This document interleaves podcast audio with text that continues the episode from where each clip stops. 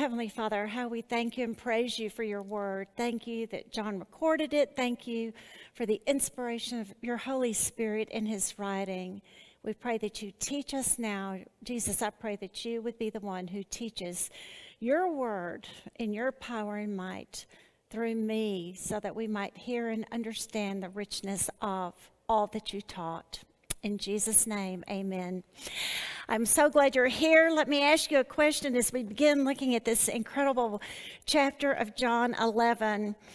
Have you ever had a time in your life where you knew that somebody was probably going to die? You perhaps sat by their bedside, or maybe it was not an illness that you expected somebody to die from, but someone passed away, and all of a sudden you found yourself desperately weeping. Perhaps weeping at their bedside, or perhaps weeping even at the graveside. I had that experience when my mother passed away, as well as dear friends who have passed away. But my mother, in particular, I remember that we had known that she was going to pass away. She had been ill, she had been with hospice for six months. But then when we had her funeral service and then we went to the graveside, I could not contain myself. I wept and wept and wept. And I had family members say that they were surprised that I was weeping like I was because mother's death had been expected and we knew it and she had died peacefully. But still, I wept for her. Have you done that, or, have you perhaps wept with someone who was weeping. And as you sat with that person, and their grief was so great, and they were weeping so much that you entered into that experience with them and wept with them. Today we see the shortest verse in the Bible that says that Jesus wept. What was it that led up to Jesus weeping? Well, we have the account in John 11.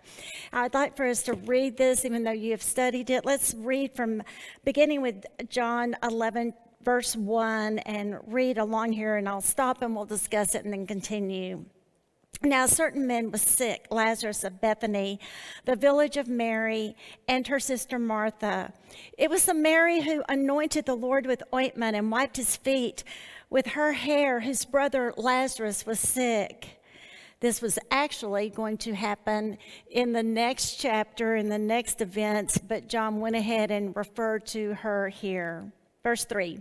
So the sister sent word to him saying, Lord, behold, he whom you love is sick. And, and the implication here in the Greek with the he whom you love, it's like your friend is sick, Lord. And we're letting you know your friend is sick so you can do something about it.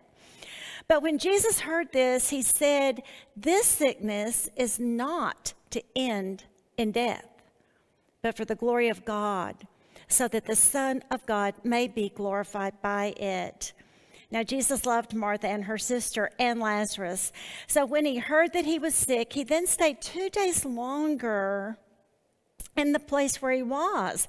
And then after this, he said to the disciples, Let us go to Judea again. And the disciples said to him, Rabbi, the Jews were just now seeking to stone you, and you are going there again? And Jesus answered, Are there not 12 hours in the day? If anyone walks in the day, he does not stumble because he sees the light of the world. But if anyone walks in the night, he stumbles because the light is not in him. What was Jesus talking about there? He was saying that as long as you are walking in God's will, then you're not going to stumble. Yes, sometimes in God's will we still suffer, suffer persecution, suffer the natural tra- tragedies of this life, but we are not going to stumble due to sin. And this is what Jesus is saying that he had the confidence to make the decision that he did make about the timing for him going to see Martha and Mary and going to Lazarus because he knew he was in God's will. He says in verse 11, Our friend Lazarus has fallen asleep, but I go so that I may awaken him out of sleep. Now, sleep in the Bible is a euphemism for death, but the disciples didn't understand what Jesus was saying. And so he said, Lord, if he has fallen asleep, he will recover. Now, Jesus had spoken of his death, but they thought that he was speaking of literal sleep. So Jesus then said to them plainly, Lazarus is dead. But I am glad for your sakes that I was not there, so that you may believe. But let us go to him. And Thomas, who is called Didymus, said to his fellow disciples, Let us also go. Thomas is speaking to the disciples, not to Jesus here, and he says, Let us also go that we may die with him. Why would Thomas say that? If you were not with us in our prior week study, then perhaps you do not know that the Jews, the Pharisees, the Sadducees, the Sanhedrin wanted to stone Jesus, they wanted to rid Jesus from their presence because he was drawing so many people away from them and drawing so many people to himself, and they were threatened by Jesus. And several times they had already attempted to stone him. But Jesus had slipped from his presence. He was actually not even in Judea, in the vicinity of Bethlehem or Jerusalem or Bethany, excuse me, because of the danger to his life at this time. And it was not yet his time to go to the cross. And so Jesus was walking in the Father's will. But Thomas was aware that for Jesus to return to Bethany would put his life in danger. But he not being a doubting Thomas, him being a courageous Thomas, said, Let us go with him that we may die with him. Verse 17 says So when Jesus came, he found that he had already been in the tomb, Lazarus, for four days. Bethany was near Jerusalem, about two miles off, and many of the Jews had come to Martha and Mary to console them concerning their brother.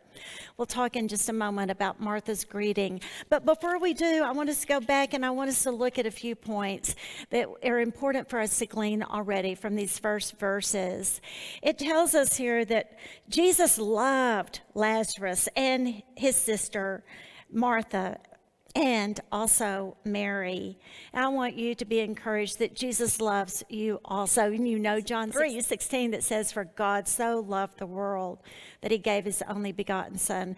Jesus gave his life, God gave his Son, Jesus, life for you. That is love, that Jesus laid down his life for you.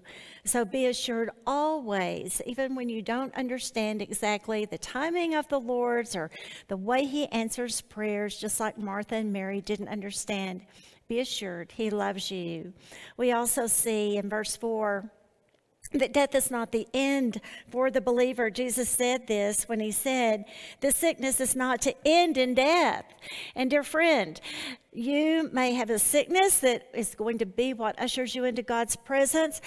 There may be car accidents that cause our death, but, but the same is true for us as was true for Lazarus because of Jesus Christ whatever we are experiencing that causes us to cease to exist on this side of eternity will not end. When we die on this side of eternity, it is not the end of our soul. Our soul continues to live and it does not end in death, but instead for the glory of God.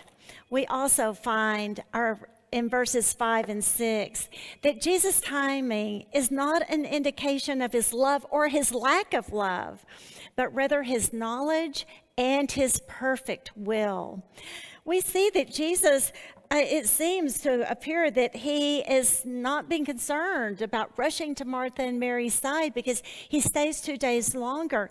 But when we look at the timing of the events, as you can see on the overhead, day one, Martha and Mary sent for Jesus. But it is most likely that Lazarus also died on this day. And so, even if Jesus had left and traveled the additional 30 miles to get, return to them, if he was even able to do that that same day, Lazarus would have already been dead. How do we know that? Because Jesus tells us stay two more days before going to Lazarus.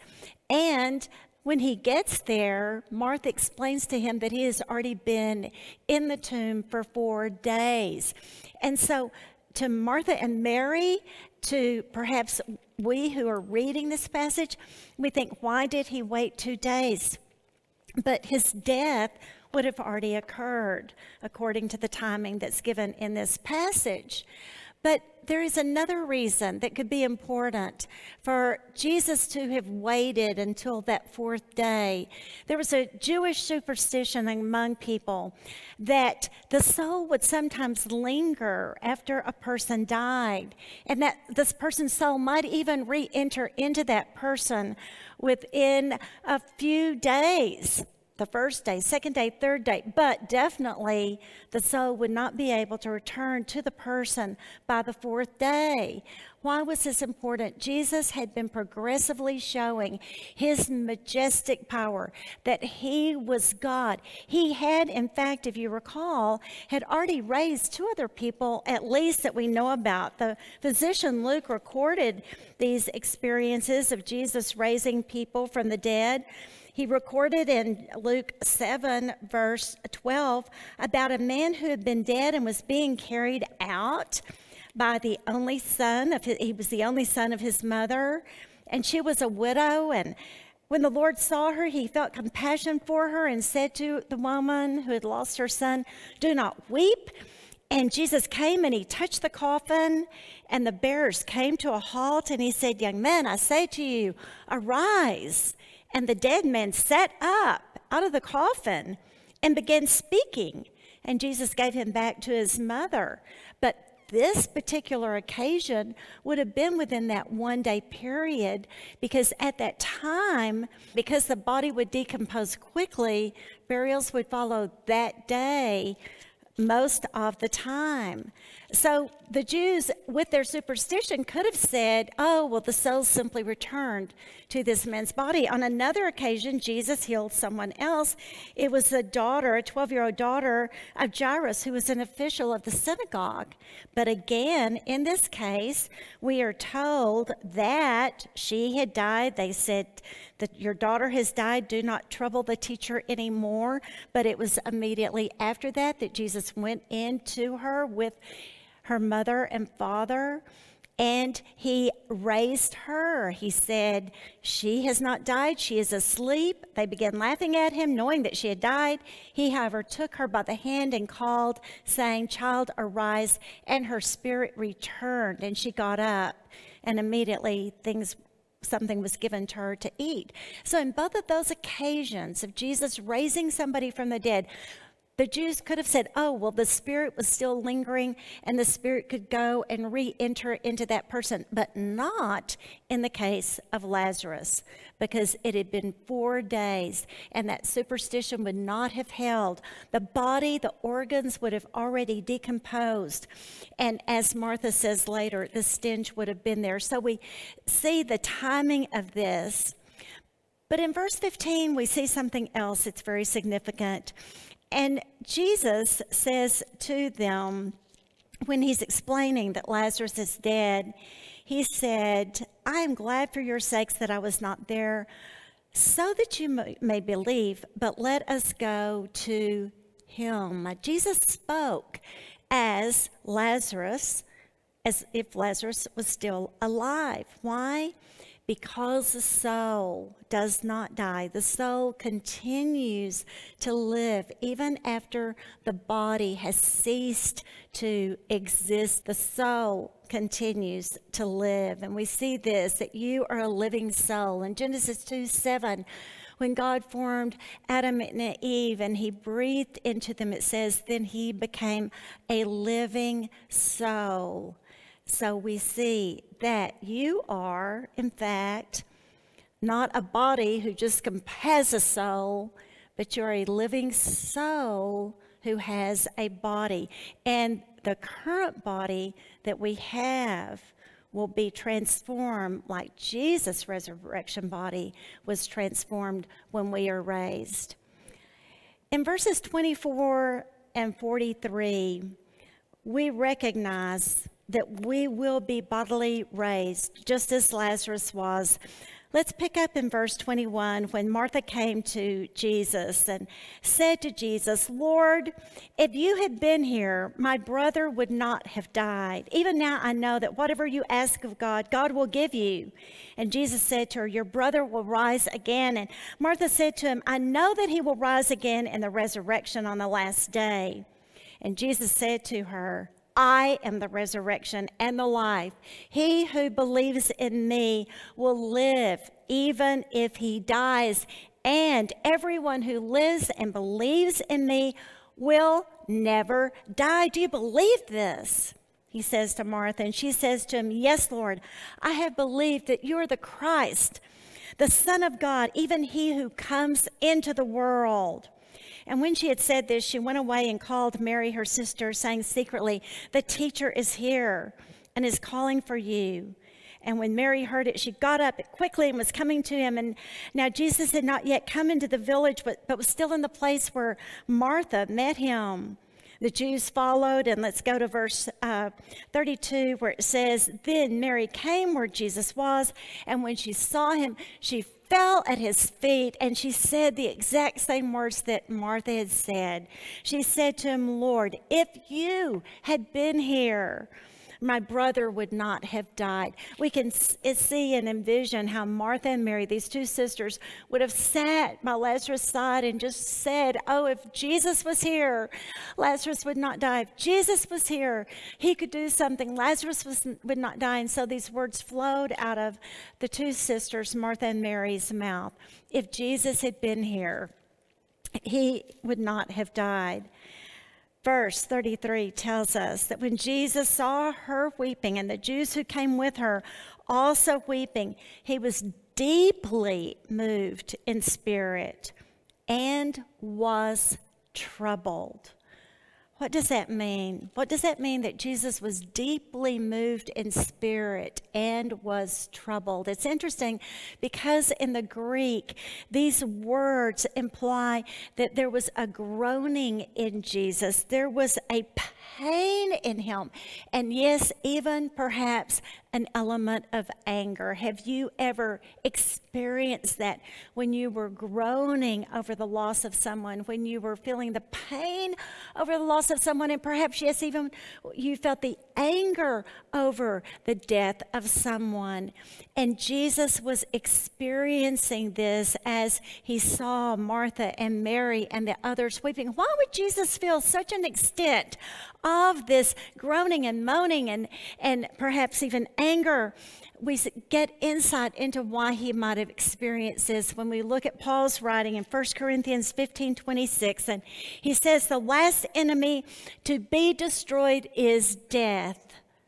The last enemy to be destroyed is death. When we consider that Jesus repeatedly said, I have come that they might have life and have it abundantly. I am the resurrection and the life. Jesus is about life. Jesus is about giving life. And he has told us the thief, referring to Satan, comes only to steal, to kill, and to destroy, to steal, to kill. They are the opposite Satan and Jesus, death and life.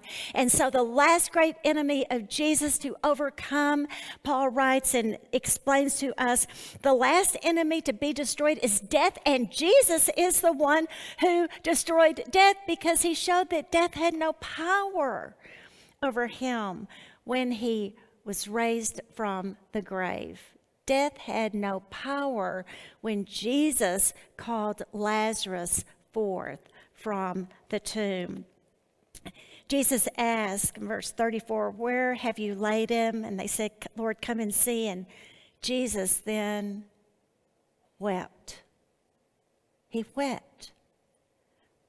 He wept in that compassion and empathy for Martha and Mary and, and the others who had lost. He wept for what his friend had experienced. But could it also be that as Jesus stood and he continued and said, deeply moved, it tells us in verse 38, deeply moved within as he is at the tomb and he saw the cave and a stone lying against it. Could it not also have been that Jesus was seeing his death, his body wrapped by these dear friends, his body in the tomb, the stone over the mouth of the cave where he laid. And only approximately 12 weeks later, that would be him in a tomb. And once again, Martha and Mary and the others who loved Jesus, as they had loved Lazarus, weeping again. Oh, yes, dear friends, this was definitely a foreshadowing of Jesus' death, but also of ours. Also of ours. And what Jesus would do and the way that God's glory would be seen. Let's continue reading. Because Jesus said in verse 39, remove the stone. And Martha, the sister of the deceased, said to him, Lord, by this time there will be a stench, for he has been dead four days. This emphasis again on four days. And the stench that there would have been because of the body decomposing. But Jesus said to her, Did I not say to you that if you believe, you will see the glory of God? And friends, you will see the glory of God because you are sitting here and you are those who have said, We do believe. And so you too will one day see the glory of God. You will see your loved ones raised in their resurrection bodies. You will experience yourself being raised in a resurrection body. You will see Jesus in his resurrection body. You will see the myriad of angels. You will see the glory of God. What did they do? They removed the stone. Then Jesus raised his eyes and said, Father, I thank you that you have heard me. And then he goes on and he said, I knew that you always hear me, but because of the people standing around, I said it so that they may believe. He is speaking to the Father, but he is speaking out loud because he wants the people to know that he is speaking to his heavenly Father and then he cried with a loud voice, Lazarus, come forth. And the man who had died came forth. Do you remember in the prior chapter when Jesus said, My sheep hear my voice and follow me? And even in that cave, even in the state that Lazarus was, his soul was alive. And he heard his shepherd call out his name, and he followed his shepherd's voice. And you and I will hear the great shepherd of the sheep, the Lord Jesus Christ, call our name. And as the sheep of his pasture, we will hear his voice and come out of the grave to be with him. The man who had died came forth, bound hand and foot with wrappings, and his face was wrapped around with a cloth. And Jesus said to them, Unbind him, let him go. Therefore, many of the Jews who came to Mary and saw what he had done believed in Jesus. And some of them, though, went to the Pharisees and told them the things what Jesus had done. Let's look at just a, a, few more of these points. As we have seen, Jesus was deeply moved in spirit and was troubled. And this shortest verse that's in the Bible in our English language, Jesus wept. We see the Lord is moved by our tears. He, it says Jesus was deeply moved in spirit. Your tears move Jesus.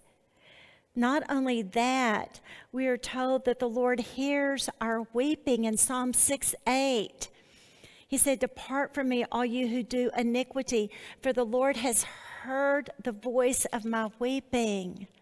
The Lord hears you when you're weeping. The Lord not only is moved and hears you, He sees your tears rolling down your cheeks. He sees your tears. He said in Isaiah 38 5, Go and say to Hezekiah, I've heard your prayer, I've seen your tears. God sees you. He loves you. He feels compassion and He remembers your tears. He doesn't just forget them. In Psalm 56 8, it says, You have taken account of my wanderings and put my tears in your bottle. This visual that the Lord remembers our tears. And the good news is Isaiah 25 8 tells us the Lord will one day wipe away our tears. He will swallow up death for all time, and the Lord God will wipe tears away from all faces. Is that good news? It is. In verse 40, we see that Jesus calls us to believe in him. If we do, we will see the glory of God. In verses 41 through 42, Jesus models praying out loud so people can hear and believe.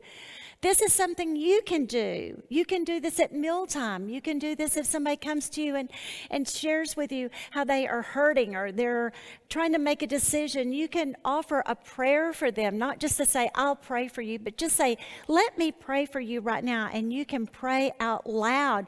So, as Jesus wanted the people to hear and believe when they saw the prayer answered, we can do that. We can follow Jesus' pattern. And in 39 and 44, Jesus calls us, he called the people to remove the stone. He called the people to put their hands on Lazarus' body that had come forth from the tomb and unwrap him. And in the same way, even though Jesus would, of course, not need you and me to remove a stone or to touch our hands on Lazarus to unbind him. He uh, gives us the privilege, he allows us to be in on the miracles that he is performing. He allows us to touch, to be a part, to feel the reality of what he is doing in people's lives. Now, what stones could we possibly remove? Possibly closed hearts, hard hearts, hearts of stone by us speaking to people and praying for them and speaking words of encouragement as the Lord gives us opportunity. And what grave clothes could we unbind from people? We could help them in discipleship from perhaps some past life that they are, had or some past bondages. We can disciple them and encourage them and help them know how they can be conformed to the image of Christ rather than the past that they had in their life that has bound them physically or emotionally. We see this very important principle as we look at our passage in John 11, and that is that I am a living soul. You are a living soul. And we are accountable to God. As I was studying this passage, the Lord brought to my mind Luke 12, because what did, what did Jesus do? He called forth Lazarus. Lazarus' body was not what responded. His soul responded, and Jesus recomposed his body and brought him forth. The body may be buried in the ground or cremated, but the soul is what lives on. Our soul is important. God created us and breathed into us, and man became a living soul. We looked at in Genesis 2 7, and we find in Luke 12 that Jesus refers to the soul and the importance of it. Let me share this very quickly with you this parable that Jesus told them regarding our soul. There was a rich man who was, whose land was very productive, and he began reasoning to himself, saying, What shall I do since I have no place to store my crops? Let me back up first to give you the background, because in the background of verse 15, Jesus gave these warnings. He said, Beware and be on your guard against every form of greed. For not even when one has an abundance does his life consist of his possessions. This is a word that Jesus said be aware of every form of greed. And definitely, as we enter into this Christmas season, this might be a good word for us to think about and for us to remember. Beware of every form of greed, Jesus said. And then he told this parable about this rich man who began reasoning with himself, saying, What shall I do since I have no place to store my crops? Then the rich man said, This is what I will do. I will tear down my barns and build larger ones, and there I will store all my grain and all my goods, and I will say to my soul, Soul, you have many goods laid up for many years to come. Take your ease, eat, drink, and be merry. But Jesus continues with this parable. God said to him, You fool. You fool. This very night, your soul is required of you. And now, who will own what you have prepared? So is the man who stores up treasures for himself and is not rich toward God. Friends, we only have so much time on this earth. And right here, Jesus is giving a parable. He is giving a warning about what we do with our soul. Our soul is who we are, who continues. Our body, our words, our expressions are all just that an expression of our soul. Our soul can be conformed to the world, or our soul can be transformed by the renewing of our mind, and our soul be conformed to Jesus. And in this parable, Jesus is warning that when there is that call forth of us from the grave, we will give an account to God for our soul and what we have done during our time on this earth. Is this important? Yes, because Jesus is going to call us forth from the grave. And he says that our soul will be required of us, and we will stand in Jesus' presence to give an account. And we have to ask ourselves as we look at this parable that Jesus gave Am I similar to the man in Christ's parable?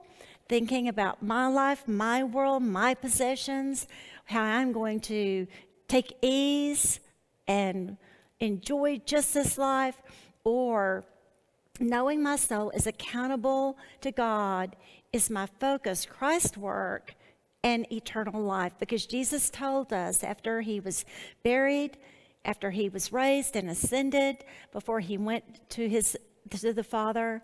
He has told us what He wanted us to do in Matthew 28. He said, Go therefore and make disciples of all the nations, baptizing in them in the name of the Father and the Son and the Holy Spirit. That is the work that our soul is to be about doing. In Daniel 12 2, he says, Many of those who sleep in the dust of the ground will awake, these to everlasting life others to disgrace and contempt. We are given every warning in this holy book about the fact that we are a living soul, we are accountable to God. After our bodies die, our soul is going to continue to live, and it will be either in a place of everlasting, abundant life with the Lord or disgrace and contempt, it's very important that we know yes, Jesus sees my tears and cares about me. And Jesus' timing is what will result in glory. But also, this very important point Jesus calls me, He calls you to His eternal work. As we look at this passage of John 11, and the reality that our soul is going to continue to live forever and ever and ever. And that as Jesus called Lazarus from the dead and he was raised, and Jesus, after being dead, was raised to life eternal, of course, because he is life eternal. And he will one day call us to life eternal in his presence. What is the message for you today? Is there someone that you need to share this passage with? Is there something you need to do about the state of your soul?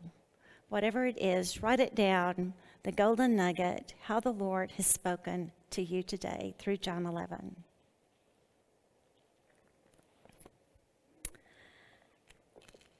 Father, we thank you that your word is eternal, it is applicable, Thank you, Jesus, for calling Lazarus from the tomb so that we might get a foreshadowing, a foretaste, a visual of what you will do when you call us forth from the grave. And thank you that we can look forward to life eternal with you.